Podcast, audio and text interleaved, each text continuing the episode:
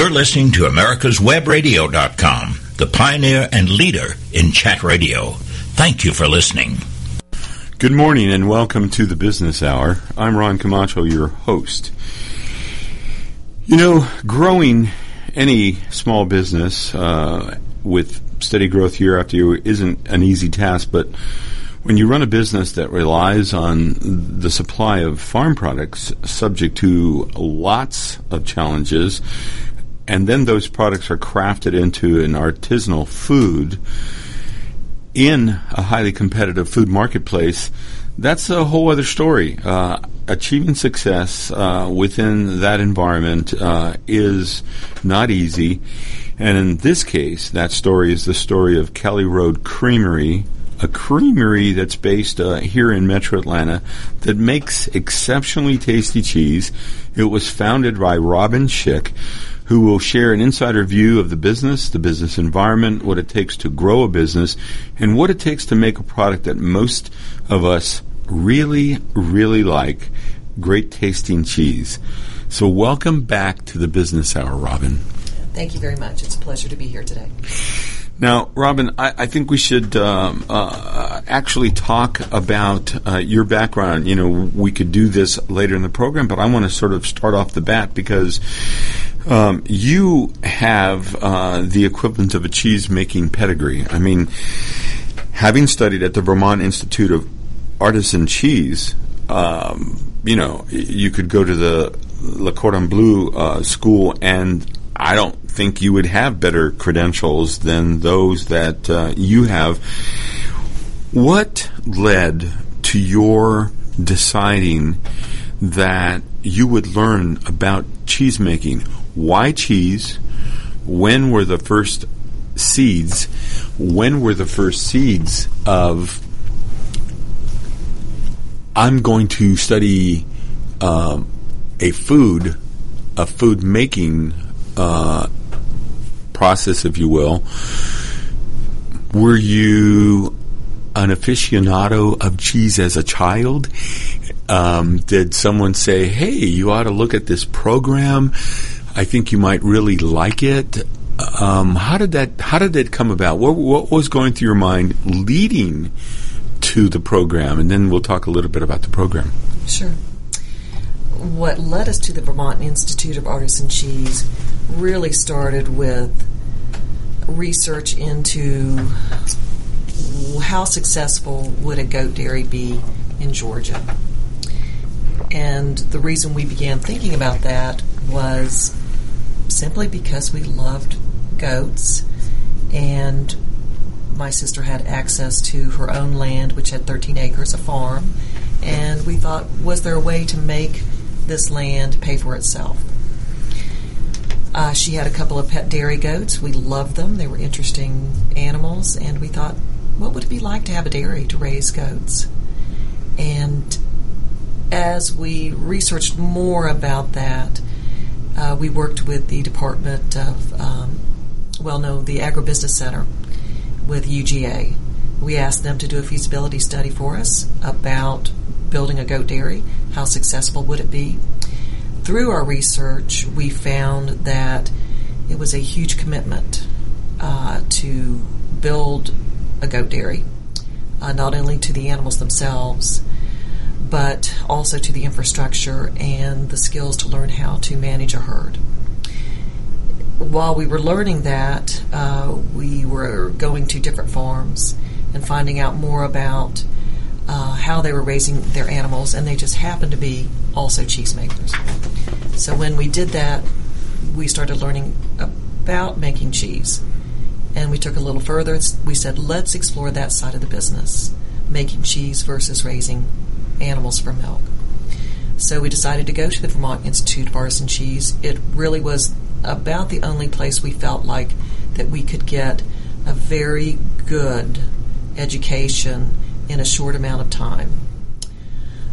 So that's what we did. We came away just in love with the idea of taking one ingredient and making so many different cheeses out of it. Uh, it was interesting. Uh, it just caught our fancy. And we also found uh, perhaps we should focus on one side of the business versus you know the whole the whole thing. Could we find a partner that already knew how to raise goats, knew how to milk them, that would give us good quality milk? Uh, so we came away after the Vermont Institute of Artisan Cheese uh, education and began searching for a partner. You know, those have to be two, uh, although very um, distinctly uh, connected uh, parts of the business. Two virtually different kinds of businesses: the raising of goats uh, versus the making of, of cheese. And I guess you discovered that the challenges to the uh, the farming side were just very significant, and uh, it was lucky that you discovered along the way that uh, cheese making uh, was uh, another way to. I guess start you off as an entrepreneur, and, and you, you went about it so methodically, um, uh, starting off thinking about the farm, and then looking into other uh, farming, and I guess you went and looked at creameries, right, uh, and you went through the program. Uh, did the program include goats and mil- uh, sheep and cow's milk uh, cheese making as well? Really, the basics and essentials of cheese making. Yes, dip, the different kinds of milks were discussed, uh, but it was more of an in general an in depth education about the funda- just the fundamentals of cheese making, sanitation, uh, what types of buildings would be required by the state, uh, just so many different aspects of the whole business of cheese making.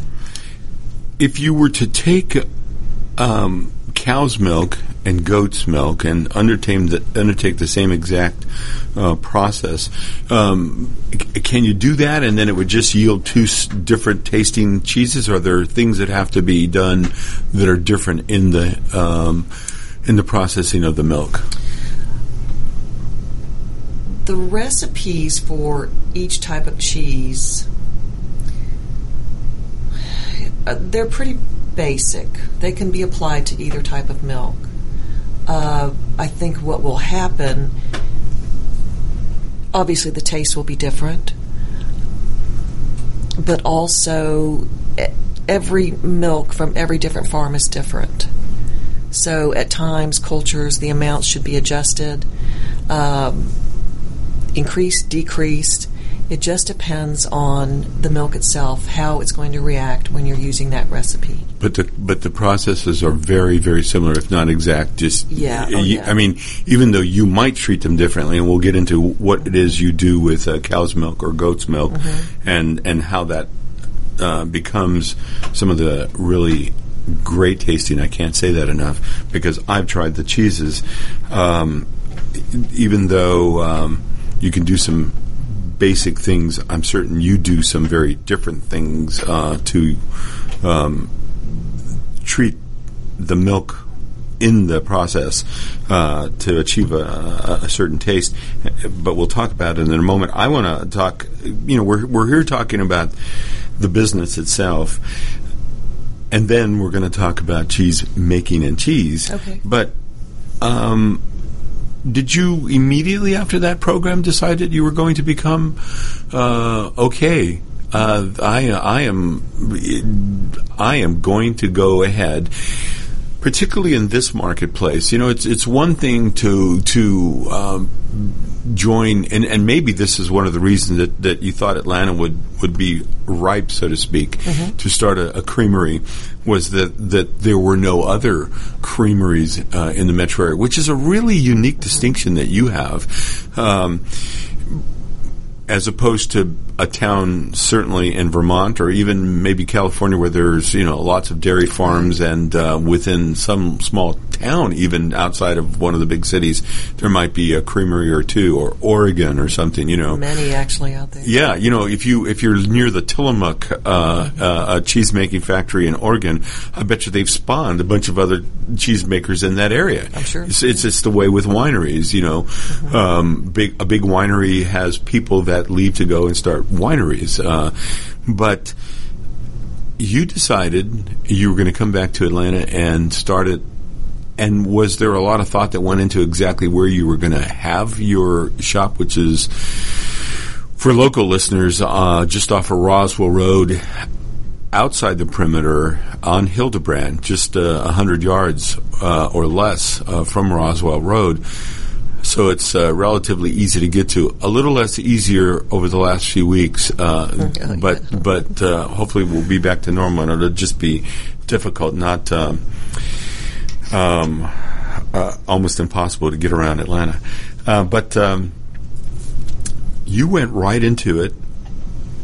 You must have looked at a lot of different spaces. You know, you had to go through all the things that a, um, a business that has, in your case, some requirements for a space where you could produce a product, uh, uh, and um, and how did you come up with uh, Sandy Springs and not, let's say, a part of the um, metro area? And, and a lot of metro areas have a, it's almost like a foodie section, either in Buckhead uh, or Decatur, Georgia, where you have a sort of a foodie consciousness, even an organic uh, Right. food consciousness, or maybe even Woodstock, uh, Georgia. You came up with good old Sandy Springs, North Metro Atlanta, and you have.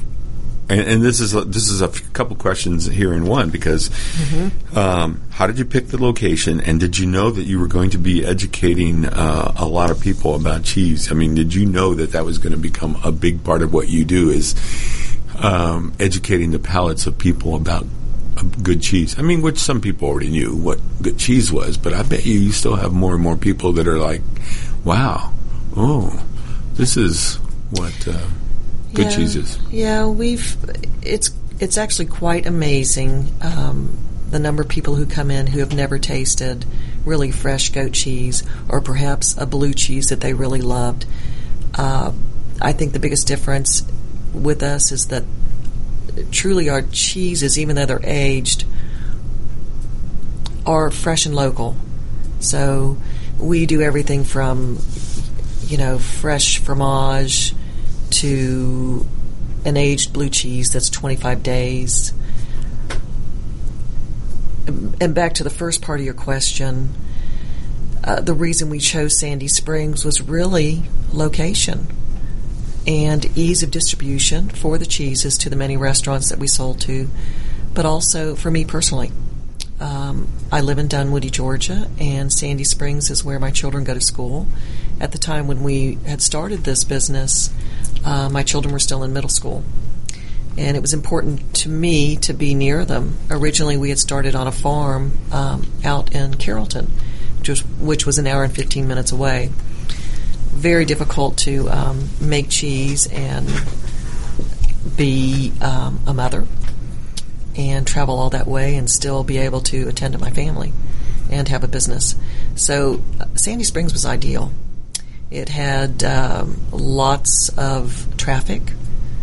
Um, it also, we also were dictated by commercial space because we knew that we only wanted a thousand square feet. But where are you going to find a commercial kitchen that's a thousand square feet? Uh, so we had to choose. Uh, do we choose for space requirement or some a place that was already built out? Well, the places that were already built out for commercial kitchen were too large. We're going to be taking a break here, Robin, but when we come back, um, we're going to talk a little bit more uh, about the business itself, and then we're going to get into the cheeses. Um, but note to uh, budding entrepreneurs out there, you can actually have a hand in where you locate the business, uh, and that's what a lot of entrepreneurs do. It's one of the reasons you uh, want to have control of your business is that you get to select where the business uh, can be and how uh, that might affect your life from the standpoint of commuting and time and convenience. We're here with Robin Schick, founder of Cali Road Creamery. We'll be back to talk with Robin more about the business of cheesemaking right after this break. Whether cruising the strip in a 57 Chevy or taking the family on a vacation in a 71 Oldsmobile Vista Cruiser, you need to tune in to Classic Cars with Steve Ronaldo and Jim Weber every Saturday from 8 to 9 a.m. on americaswebradio.com. Your auto love and investment demands the best, and for 45 years, Passport Transport has been meeting those demands. From manufacturers to the one-car collectors and all other facets of the auto industry and antique auto hobby. The first and the finest with unequaled service and peace of mind. Passport Transport, your auto transportation company. Contact PassportTransport.com with your need today. Passport Transport. Did you miss a show that you really wanted to hear? All of our programs are available for download on americaswebradio.com and on iTunes. You can listen to your favorite programs on americaswebradio.com anytime you like. This is americaswebradio.com, the best in chat radio designed just for you. Welcome back to the Business Hour. We're here with Robin Schick, the founder of Cali Road Creamery, based uh, in Sandy Springs in North Metro Atlanta. And we've been talking about w- what it takes to start a business like a creamery. And we've been talking more about the business aspect of, of being an entrepreneur and you know what it took to locate the business, uh, you know, finding a, a, a suitable site. Um, and, and, by the way, um, take note, uh, budding entrepreneurs. You can locate your business uh, in a place which is very convenient uh, to where you live to save yourself uh, many hours or uh, uh, per week of uh, commuting, and that is one of the benefits of being an entrepreneur. You know, I've always felt that when you run a business, along with all the responsibilities that come with um, I'll tell a story about waking up one day and I had a small agency and you know uh, it was a small staff and I was woke up late and I thought oh I'm late. And I thought oh I'm the boss. Then I realized oh my god I'm the boss. You know I'm the the head of the small family. I have to go set an example. I have to like rush to get in there uh, and not you know be too late and and and and be there you know to sort of be at the helm. At that stage later on there were other people who could run the ship perfectly um, without me. But you you get to be the architect of your day. Uh, you choose the business you want to be in, where you're going to sink your heart and your head uh, uh, every day. Uh, you know what you're going to sink your head into.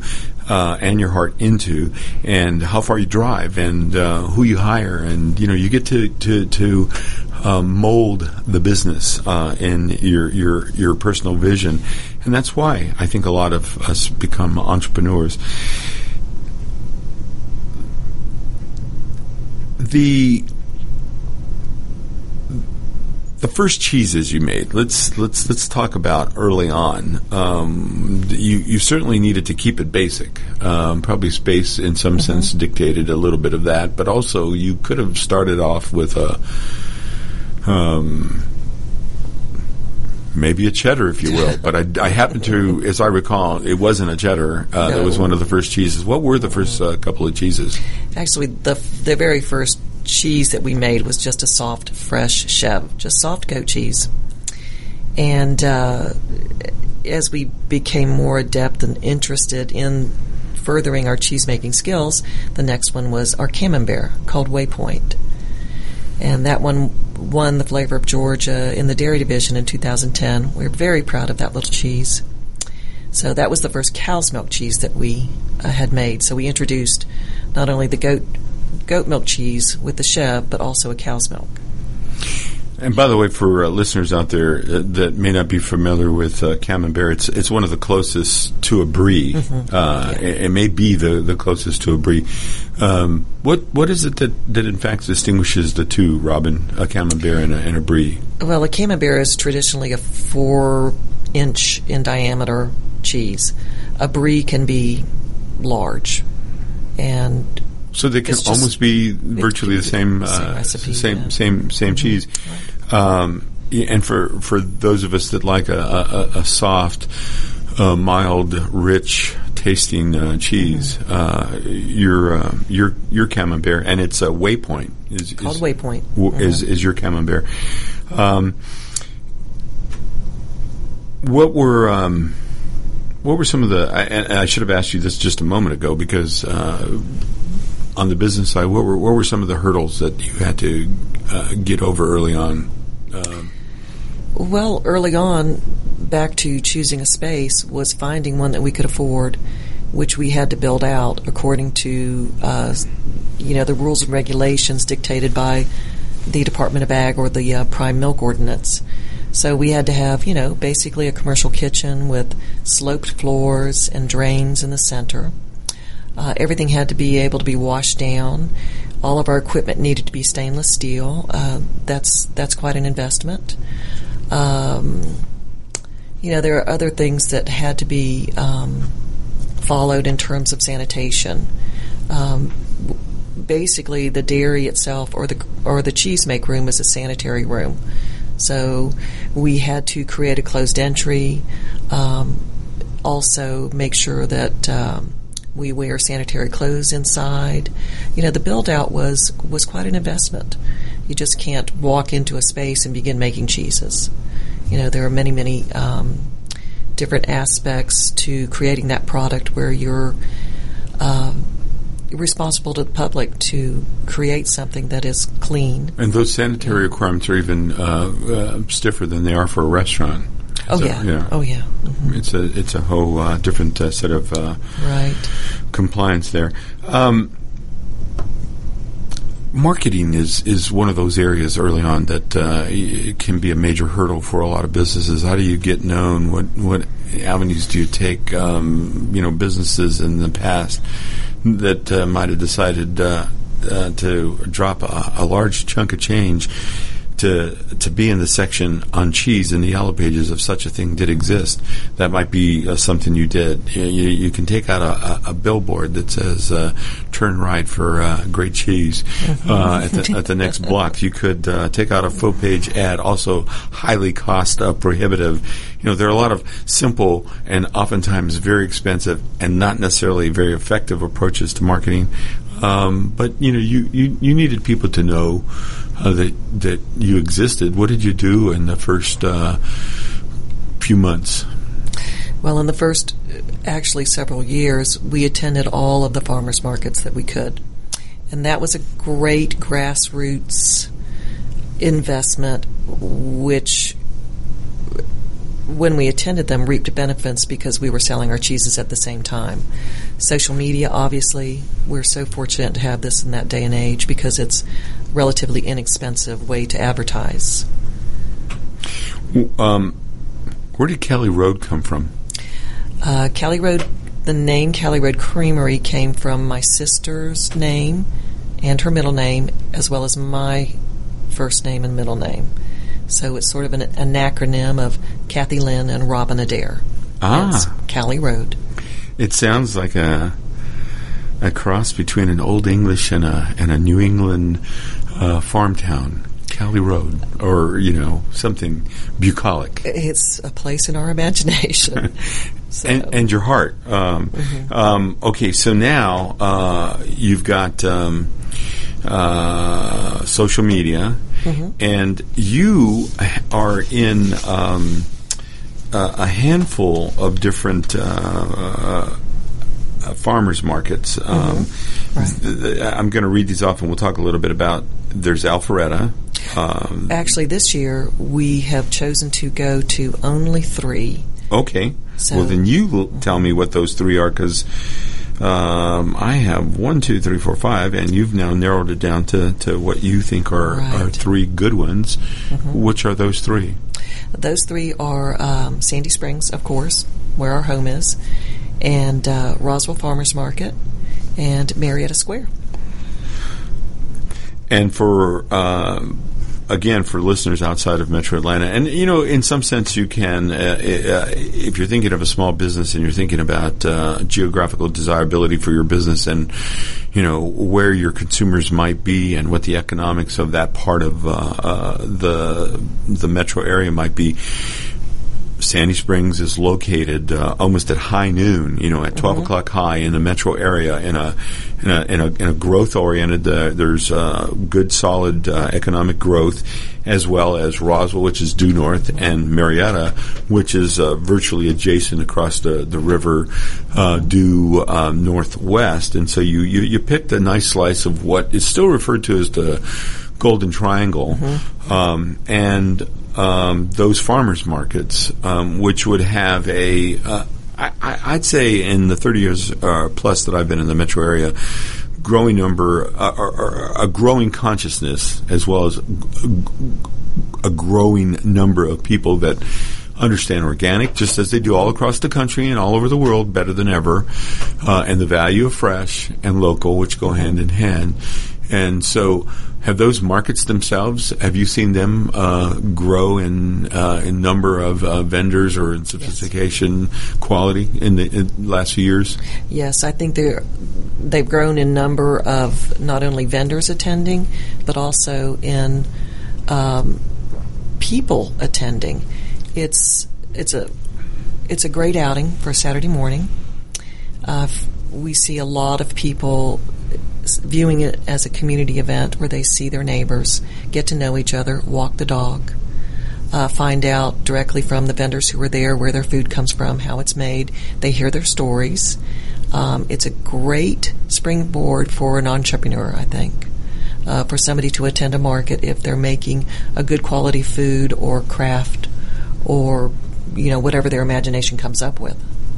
Yeah, I would say that um, for anyone listening that hasn't spent time in a local's farmers market, if you don't have a uh, uh, the equivalent of a neighborhood or a very close by farmers market, find one that's closest to you and get to that mm-hmm. farmers market, and, and you will be delighted to find uh, a range. There will always be something, whether it's mm-hmm. Uh, bread or just produce or something like cheese, or it could be honey. Yeah, uh, yeah and uh, cookies, uh, cookies, uh, candy. So, you know, there's all kinds of things. Yeah, kettle corn. kettle corn, yes, uh, but, but, just a, a, a delicious array of local foods. Um, and uh, and very fresh, and uh, and in many cases uh, a growing number of organic foods, which uh, we might as well segue to uh, the, the the value of organic. I know that you strive to be as organic as you can, and in this day and age it's not always easy for a, a food uh, producer, or even maybe more difficult for a restaurant to be 100% organic. You know, there are classifications these days uh, and, and, and standards that have to be maintained to, to actually have the uh, the label organic. But you you you you try hard and and uh, and tell us what the implications are, or or We'll, we'll take a break, and when we come back from the break, you can uh, tell us a little bit about, uh, you know, what you think some of the uh, benefits are of uh, working with a farm, for example, that uh, uh, is as close to 100%, if not 100% organic in, in grass-fed cows mm-hmm. to other non-genetically modified kinds of um, food supplies to the uh, the animals. We're here with Robin Schick. We've been talking about uh, making cheese, making quality artisanal cheese, and we'll be back with Robin right after this break. Understanding health insurance is becoming more challenging. If you currently have insurance, you've probably noticed that it costs more to see your doctor. And if you're able to keep your doctor, it takes longer to get an appointment. The bad news is this trend is projected to continue. Your costs will likely continue to rise, while your healthcare choice and access will continue to fall. The good news is Peachtree ENT Center has the answer to this problem. We believe in taking care of the whole patient because healing is more than writing a prescription. We are committed to working with you, and we specialize in providing affordable care for patients without insurance, those who are underinsured, and those with high deductibles or catastrophic coverage. And we offer same day appointments. You no longer have to choose between staying healthy and paying bills because Peachtree ENT Center is where patient care counts. This is Lawyer Liz. Join me each week as we discuss drones, the Internet of Things, and all the technology in between. It's Buzz Off with Lawyer Liz, Wednesdays at 2. Perhaps you are struggling to cope with the disease of addiction. If not, you probably know a family member or friend that needs help in battling the cravings and the personal and professional damage done by the effects of drugs or alcohol. Get a pen and paper and be ready to write down the following. These are the issues that the trained staff at the Atlanta Healing Center address and treat every day. Their doctors and counselors with over 40 years of practice in the field of addiction can treat the suffering individual in a thoughtful, compassionate, and experienced manner and guide him or her along the path to recovery. So call 770-696-9862 and speak to a knowledgeable staff member about how you or your loved one can be helped to enjoy a better and healthier life. More information is also available on the website at www.atlantahealingcenter.com. Whether cruising the strip in a 57 Chevy or taking the family on a vacation in a 71 Oldsmobile Vista Cruiser, you need to tune in to Classic Cars with Steve Ronaldo and Jim Weber every Saturday from 8 to 9 a.m. on americaswebradio.com. You're listening to americaswebradio.com, the pioneer and leader in chat radio. Thank you for listening. Welcome back to the Business Hour. I'm Ron Camacho, your host, and we're here with Robin Schick, the uh, founder of Cali Road Creamery, a creamery based in Sandy Springs in North Metro Atlanta. We were talking about uh, you know what went into the formation of the business, the the, the early stages of uh, becoming educated uh, at the Vermont Institute of Artis artisan cheese, uh, which is important in that uh, Robin has uh, you know cheese credentials, uh, and uh, she she followed. Uh, um, a path to creating the business in a and what I think was a very intelligent way, locating it in a place where you could have um, the, the, kind of conditions in a, in a, in a kitchen setup for for smaller production, because you're not a big um, assembly line uh, business. You're a small uh, crafts person mm-hmm. kitchen, uh, and um, before the break, we were talking about, and this this, this speaks to your commitment to to quality. Uh, a lot of businesses have recognized the benefits of being organic, and and uh, not all uh, food producers. when you're relying on other maga- ma- organic um, suppliers uh, can can be 100% organic, but you strive to to be uh, organic and work with suppliers that might uh, uh have cows or uh, uh, goats that are are fed with non-GMO products, so that in it, in turn the the, the milk could be a, a non-GMO quality organic, um, when possible, uh, milk. T- tell me what you see as the benefits, and, and maybe give us some examples of um, some of the suppliers that, that that also take grains, take great pains to be um, organic and supply you with a quality milk. Well, we we do strive for non-GMO fresh milk delivered to our creamery every week there are some hurdles to be uh, conquered in that since we are somewhat small, even though we can take approximately a thousand gallons of milk if we really wanted to at one time, we still have to rely on dairies that are able to sell outside of the milk co-ops, that are able to sell to independent um, companies to who would utilize that raw product most of the dairies that we deal with are striving towards non GMO. Some are totally non GMO. Some are mostly grass fed but still get grain, offer grain to their cows when they come in for the milking. Some are absolutely 365 days grass fed. The benefits for us as a producer is we, the quality of our cheeses is elevated. Uh, the cheeses taste better, they look better. Um, you can tell we can always tell when we've got our grass fed milk in totally grass fed milk because it's the cheeses turn out creamy yellow. They're beautiful. There are some differences in yield. Uh, grass fed yield grass fed milk um,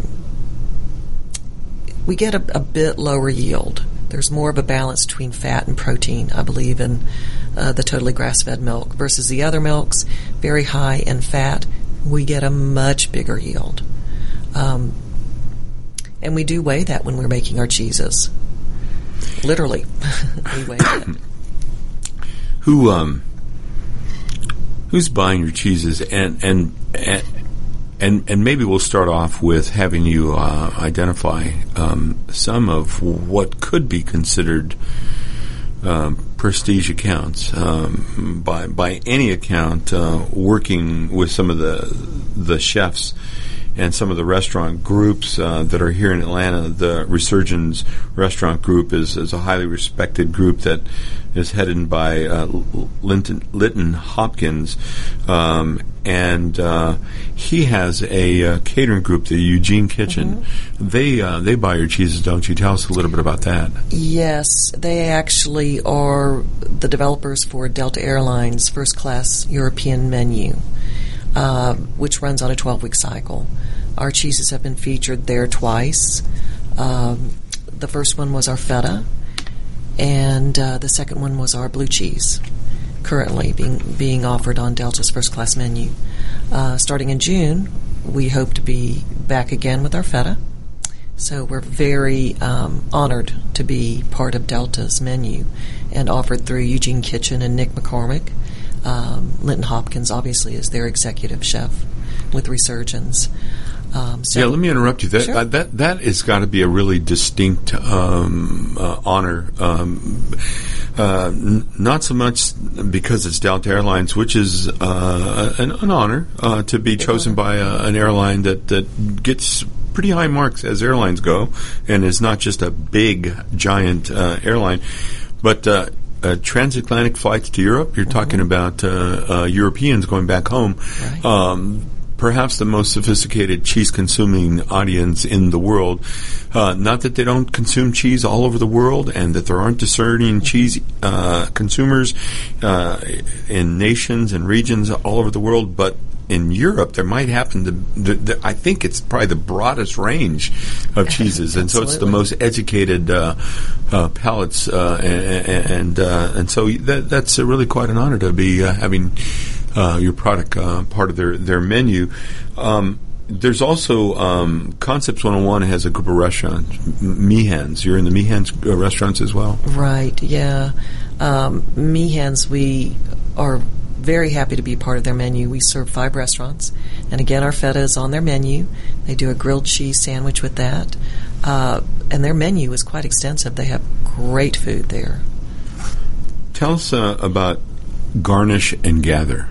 Uh, another great group that we work with, which is, um, I believe they work with several different uh, Atlanta chefs and they feature their recipes. And one can purchase um, a um, a kit where they could make a gourmet meal at home. Everything is portioned out and ready to go, and they've been using our cheeses for quite some time in those kits.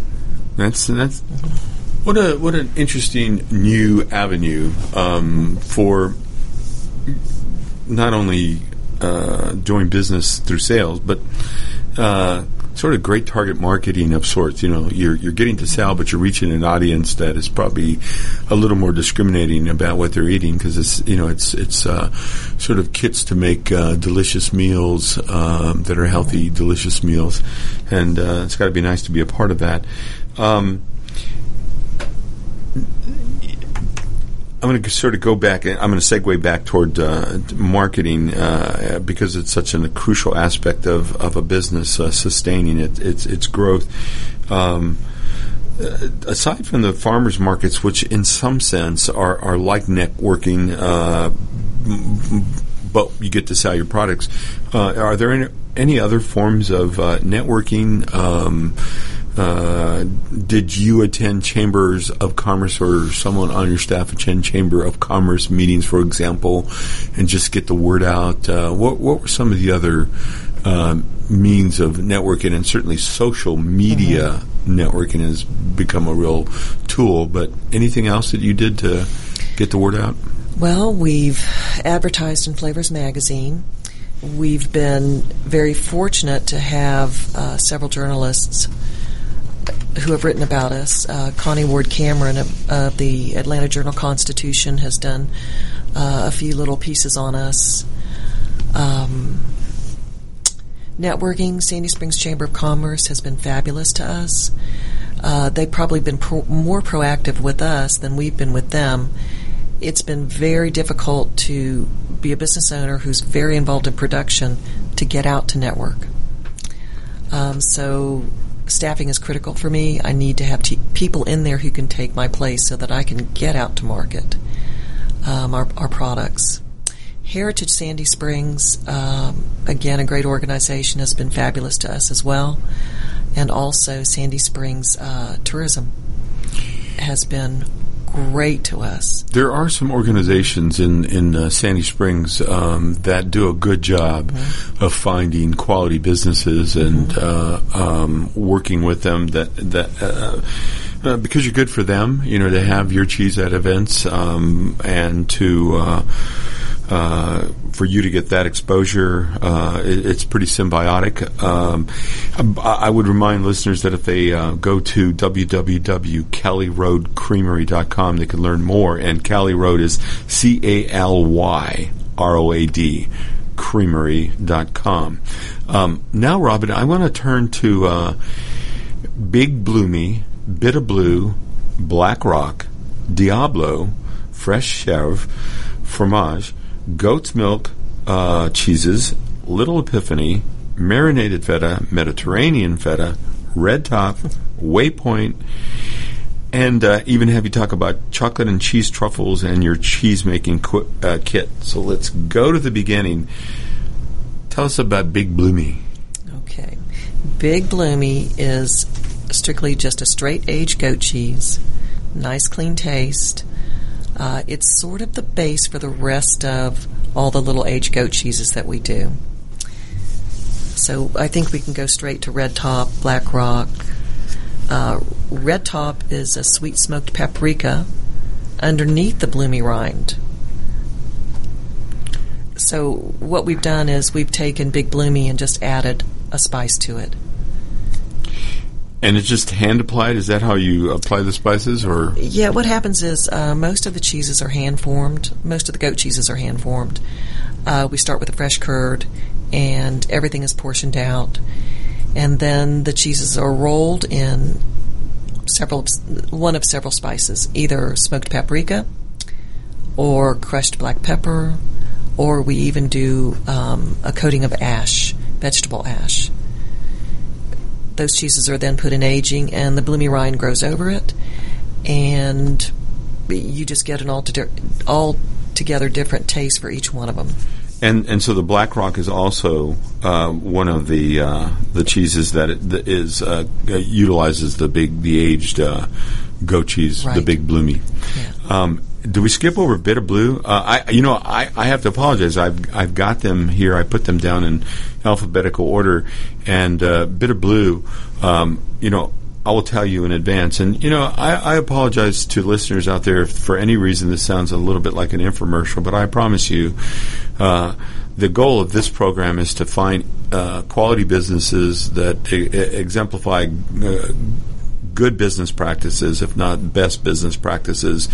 Uh, if uh, the business happens to be enormously successful and produce a, a, high quality product and is more interesting, that's a bonus uh, to the listener uh, and, and, and to me to be able to talk to someone. Um, that uh, is a more interesting business, and I think you fit into that category of best business practice, quality product, and, and more interesting. Um, maybe it's because I'm a cheese aficionado. Which brings me to your bit of blue. You know, I will stack your blue cheese up against a lot of blue cheeses that I've had here and in Europe. Um, you know, Maytag's Gorgonzola is just, you know, it's a great tasting blue. Uh, so tell us about your bit of blue. Well, thank you very much. I appreciate the compliments. Bit of blue really started out as an attempt to make a Cambozola, which is a camembert with blue veins. And we worked on that cheese for a couple of years. Uh, we finally gave up trying to create a Cambozola. Uh, we just, the penicillin kept smothering the blue. Uh, we just decided the blue was more important. So we just stuck with a blue cheese, but the goal was to make it nice and creamy. And that's what we finally achieved. A nice creamy blue cheese that's a bit mild, bit on the mild side, low on the salt, and uh, it's been uh, been a favorite of many people as they've come in and tasted it. You know, uh, blue cheeses have uh, pair, been paired, um, and you know, personally, I think there are no, there there are not necessarily uh, uh, pairing rules.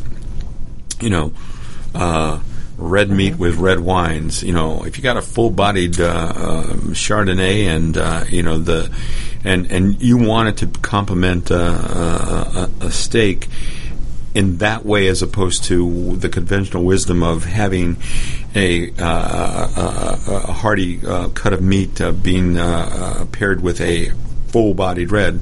Oh, okay, but but you can you can you can vary these, and we're going to be taking a break. When we come back, I, am going to s- start off the segment by talking about uh, your blue and a couple of different wines that I personally paired them with, and I thought it was just fantastic. With we're here with Robin Schick of Cali Road Creamery. We've been talking about what it takes to uh, be a quality uh, cheese making operation.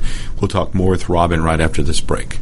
Whether cruising the strip in a 57 Chevy or taking the family on a vacation in a 71 Oldsmobile Vista Cruiser, you need to tune in to Classic Cars with Steve Ronaldo and Jim Weber every Saturday from 8 to 9 a.m. on americaswebradio.com.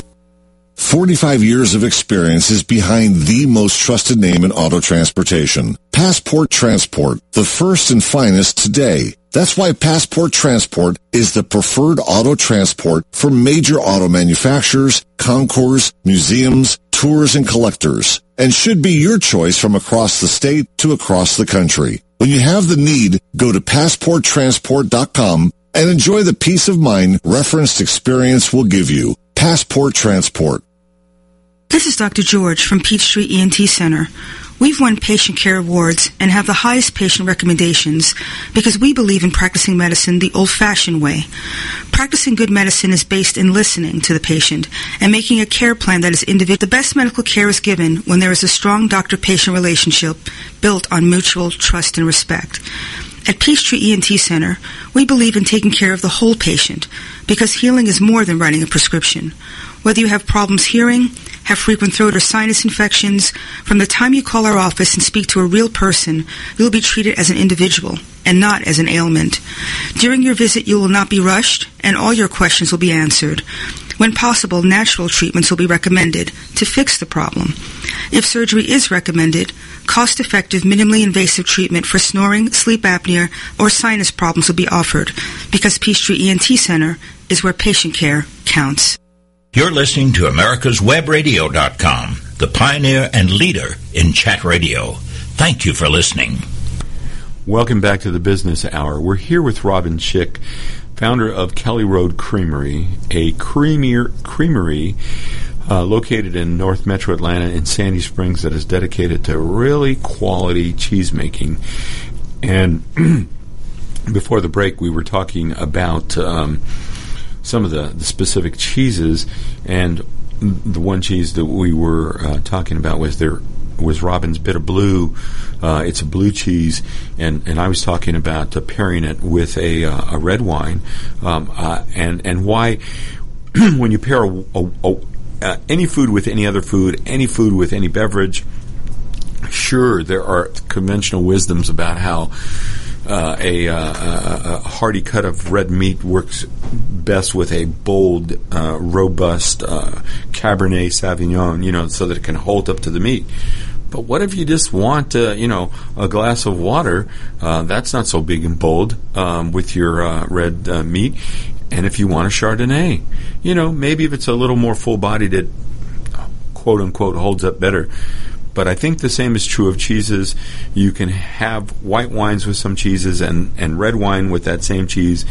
And I started off by trying your blue with uh, a Pinot Noir, a very full bodied Pinot Noir, which I might add seemed to be an ideal complement. Mm-hmm. But then I tried it also with a, uh, a, a, Chardonnay, and I thought it, it was uh, very good, really good. Um, so, um, What's your theory about that? You think do you think you can have uh, a lot of different uh, wines, for example, uh, with uh, various cheeses? That it doesn't have to be white wines with mild cheeses and red wines with uh, um, richer, more more robust flavored cheeses. I think doing food pairings is really up to the individual. I imagine that there are some pairings that perhaps taste better than others as a as a rule but it's all up to the in- individual. I mean, nobody can dictate how you're going to react when you put something in your mouth. Everybody's taste buds are different. Everybody's likes, you know, maybe you like sweet more than savory. Maybe you like savory more than sweet. So whatever happens with you individually is what it should be. I think you should never rely on other people's taste buds. I mean, you can get an opinion. You can ask the waiter, what do you think about this versus that? But then you're like trusting their taste buds more than your taste buds. And, uh, and I'm in 100% in agreement. You need to trust your own taste buds. And everything is, is, uh, according to the individual. And if you really like Diet Coke and Co- or Coca-Cola Classic, you need to try that blue cheese with Coca Cola Classic. I, am sorry for any listeners out there that are strict uh, foodies and think that's blasphemous, but uh, I, I, think you can pair a lot of uh, cheeses with a lot of different beverages, uh, and and um, we might even get to touch on fruits in a moment. But we're going down the list. We talked about Bitter Blue, Big Bloomy, um, Black Rock. Uh, tell us about Diablo. Did you t- tell us about Diablo already? No. Well, Diablo is an aged goat cheese that is a spinoff of Red Top. Uh, it's rolled in the same sweet smoked paprika imported from Spain, but this one has hot pepper flakes uh, sprinkled on the outside of it as well. So it will be a spicy cheese. What about? Um, remind us again about the fresh chèvre and, and your fromage. Uh, well, we offer a fresh chèvre, and we also take that chèvre and flavor it with our signature combination of spices. We currently have a fresh chèvre that has um, uh, dill, poppy seed, fennel, um, and mustard seed. It's great. And talking about pairings, I can recommend this, and I think it does taste the best. but you can put that with any sweet um, jam that is light. We have a raspberry um, uh, Merlot with cracked pepper mm. made by One Screw Loose here in Georgia. We pair that with that particular chèvre, and it's fantastic. Frankly, we can't keep that that pairing um, in the store. It's flying out. So in this case, the recommendation sort of does hold true that people do like that like that very much. You know, uh, you know I'm, I'm going to take segue here uh, and um, go off path for just a moment, uh, or maybe it's not off the path because we were talking about w- wine and, and, and, cheese pairings. Mm-hmm. You know, fruits and cheese is uh, one of those areas where people are learning that uh, there's more than just uh, an apple and uh, cheddar uh, or uh, mm-hmm. apricots and uh, and mm-hmm. camembert, um, but you know raspberries work so well. strawberries, mm-hmm. you know, go by Robin's shop, get a few different cheeses, and then stop by your favorite source for berries, mm-hmm. uh, strawberries, um, uh, raspberries, uh, and, uh, uh, and and try a lot of different uh, f- fruits. You'll you'll be pleasantly surprised. And um, let me go back on track here with Little Epiphany. Okay. tell us about Little Epiphany. Well, Little Epiphany has. Um, been a very good cheese for us. It actually is made from our fromage it's based on a Chaource style cheese first made in France. And the difference between it and, let's say, the camembert is that when we set the curd, um, we don't cut it and stir it to drive out the moisture and then mold it. With uh, Little Epiphany, the curd is set, it's not cut, uh, and the the curd itself is scooped out into the molds. Uh, it's very high moisture. It takes uh, many days to drain, and then again, it's it's hand formed as well. That that particular cheese has been taken out of our production rotation right now. I'd like to work on that recipe. I'd like to change it a little bit. Uh, I love the name uh, because it. it's a little epiphany.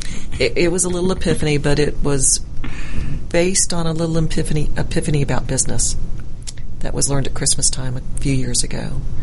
Um, so that uh, the name of that little cheese came from the fact that it had been made and not named and was sitting in the aging fridge and I happened to go home for Christmas and uh, my parents were still alive at the time and began talking to them about how as an entrepreneur in the early stages of business I wasn't making any money or making a real profit. And so I wasn't losing money. And my parents just said, Well, don't you love making cheese? And I said, Well, of course I do. And then they said, Don't worry about it. Go back, keep making it. And it was sort of my epiphany that it didn't matter, that I couldn't count my success on the dollars, that it had to be a personal happiness as well. There is uh, one theory that if you follow your heart, you know, and your passion, that uh, the dollars will follow, and that doesn't always. Uh, that isn't always the case. That doesn't mm-hmm. always come uh, to fruition, if you will. Um, uh, but uh, it can, and uh, I still think it makes you get up in the morning uh, and feel better about what you do when you follow your heart in that way, and don't sacrifice uh, quality. So, uh, Little Epiphany would be a, a, a, great name for a cheese that brought you to that realization. Um, you also have, and you know, we're running out of time, so I'm going to say that you. Um, you can get chocolate and cheese on truffles, mm-hmm. uh, and you provide cheese making kits. Correct. And then I want to say that you have won some awards. Uh, anyone in particular uh, that comes to mind that you were particularly pleased to receive? Yes, uh, not particularly awards, but scoring. Uh, with the American Cheese Society in Raleigh, uh, and this I believe was in 2012. Red Top scored a 94 out of 100. We're happy with that. Uh, worldwide Cheese Contest in Wisconsin. Uh, we scored 11th out of maybe 150 cheeses for our waypoint, our Camembert style. We're happy with that. We didn't win first place, but we scored high. Yeah, and I bet you came up against some um, other um, established uh, cheesemakers. Mm-hmm. Uh, uh, so that it had to be really satisfying uh, to to be recognized in that way. Well, um, Robin, we've come to the end of the program, and I really uh, want to thank you for taking the time to be on the program because I know you run a small shop where you are very much a hands-on major part of um, business operations. So, thank you for taking the time to come onto the business hour. And you're very welcome. I was pleased to be here, and I thank you for the opportunity to talk about Cali Road. You've been listening to the Business Hour here at America's Web Radio. We're on Fridays from 10 to 11 a.m. Eastern Time. Have a great weekend, and we'll see you on the internet and the radio next week. You are listening to America's Web Radio, your voice in the matter.